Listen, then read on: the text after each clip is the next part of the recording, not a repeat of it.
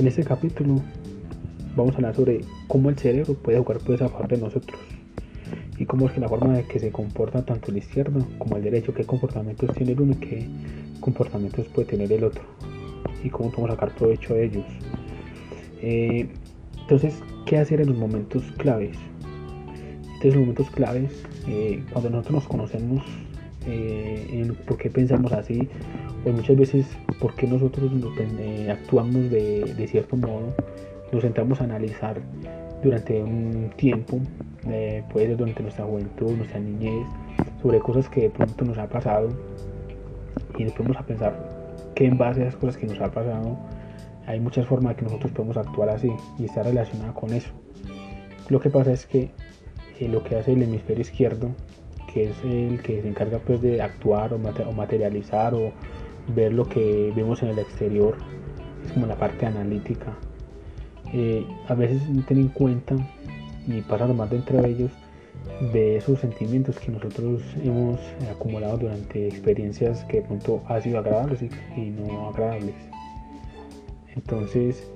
muchas veces, si nosotros no sabemos de por qué actuamos de cierta forma, eh, vamos a tomar ciertas decisiones que no van a estar a nuestro beneficio vamos a estar arraigados sentimientos que de pronto nos va a dejar proyectarnos o salir adelante o, a sacar eso que ese gigante que nosotros tenemos como internamente o a lograr esos objetivos que nosotros tenemos. Entonces cuando nosotros conocemos nuestro cerebro, de la forma que pensamos, de que sentimos, eso es lo que nosotros aprovechamos las oportunidades. Y en las formas pues, de, de, obtener grandes beneficios en momentos claves está en aprovechar esas oportunidades. Y eso se hace pues conociendo en la forma que yo actúo, en la forma que yo siento. También eh, en los métodos claves también es, tenemos que tener como una parte analítica también de distinguir ciertos peligros, de que esas son esas cosas que de pronto no me conviene y que, que son esas cosas que, que de pronto no me pueden beneficiar a mí en la toma de decisiones, porque muchas veces nosotros tomamos decisiones y, y las hacemos de una forma automática y muchas veces pues, esas decisiones no son las mejores y muchas veces nos arraigan eh, ciertos problemas o eh, también inconvenientes pues, con, con, personas que nos, que nos rodean, que pueden influir. Eh, entonces eso influye mucho en la forma que yo tomo las decisiones y la clave pues está en con nosotros nosotros mismos, en la forma de cómo nosotros pensamos y, y la forma de cómo pensamos cómo está relacionado a vivencias que nosotros hemos tenido. Entonces tener una creencia, tener un fortalecimiento mental, pues obviamente que nos va a dar mayores posibilidades y tomar mejores decisiones.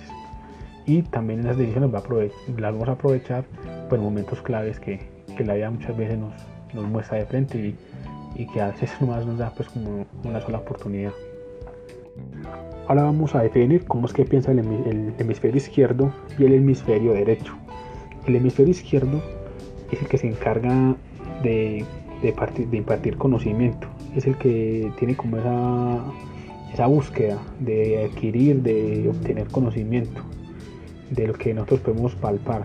de lo que nosotros vemos materialmente, es como algo material que nosotros vemos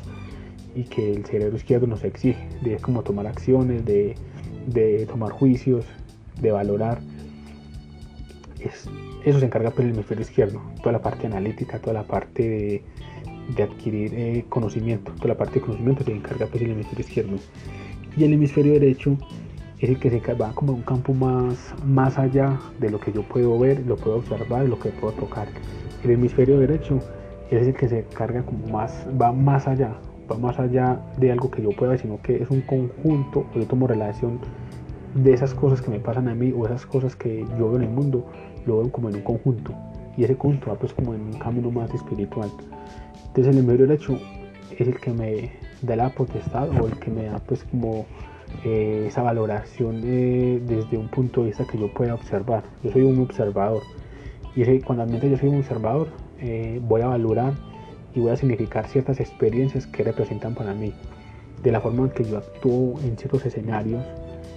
o cosas que, experiencias que yo pueda tener, el hemisferio derecho es lo que hace cómo yo valoro esas experiencias,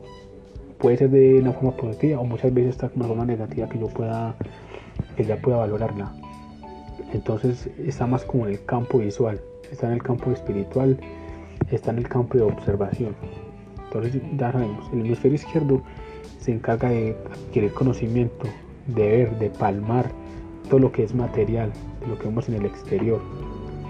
Y el hemisferio derecho es el como el que es el como que ve el conjunto de todas las cosas. Y va desde un campo más espiritual, de qué significa esas cosas para nosotros, qué representa para cada uno de nosotros. Eh, entonces cuando tenemos como la acción de cada uno de ellos, en este libro también nos dan como un ejemplo sobre el hemisferio izquierdo puede ver, estamos en un bosque, el hemisferio izquierdo ve cada árbol, ¿cierto? Ve puros árboles, ve cada uno de los árboles. Y lo que hace ver el hemisferio derecho es un bosque. Entonces uno se encarga de ver el, cada uno de los árboles, que es como la unidad de cada uno, las diferencias de cada uno. Y el hemisferio derecho es encarga de, que es el que se encarga de ser como un conjunto de todas las cosas, de lo que envuelve esos árboles que es un árbol. Ve, él ve como las cosas en un solo conjunto. Entonces, como hemos nombrado el hemisferio izquierdo, vamos a hablar en este momento de lo que es el hemisferio izquierdo. El hemisferio izquierdo es el que se encarga pues de analizar, no solo mucho analizar, sino que es el que encarga como de evaluar de lo que es lo bueno, lo que es malo, que es calor, lo que es frío. Él, es, él individualiza cada acción que nosotros nos vemos envuelto en el día a día nosotros. Es el que encarga de evaluar de, ver, de vernos como nos, como nos vemos en el, en el, día a día. Es el, que, es el que hace ese juicio de lo que nosotros vemos envuelto en, nuestras vidas, en la forma de que nosotros interactuamos. Es como la persona que está como en un piloto automático, que es la persona que está envuelto, que está actuando en una sociedad, que está actuando dentro de un conjunto de cosas y que ve las cosas pues desde, un punto de vista, pero que está diferenciando entre una cosa a otra, entre lo opuesto a lo otro, el que va de un lugar al otro, frío, calor, grande, pequeño, bueno, malo, es el que me diferencia o me hace juicio de diferenciar ciertas cosas en que nos puede suceder a nosotros en nuestras vidas.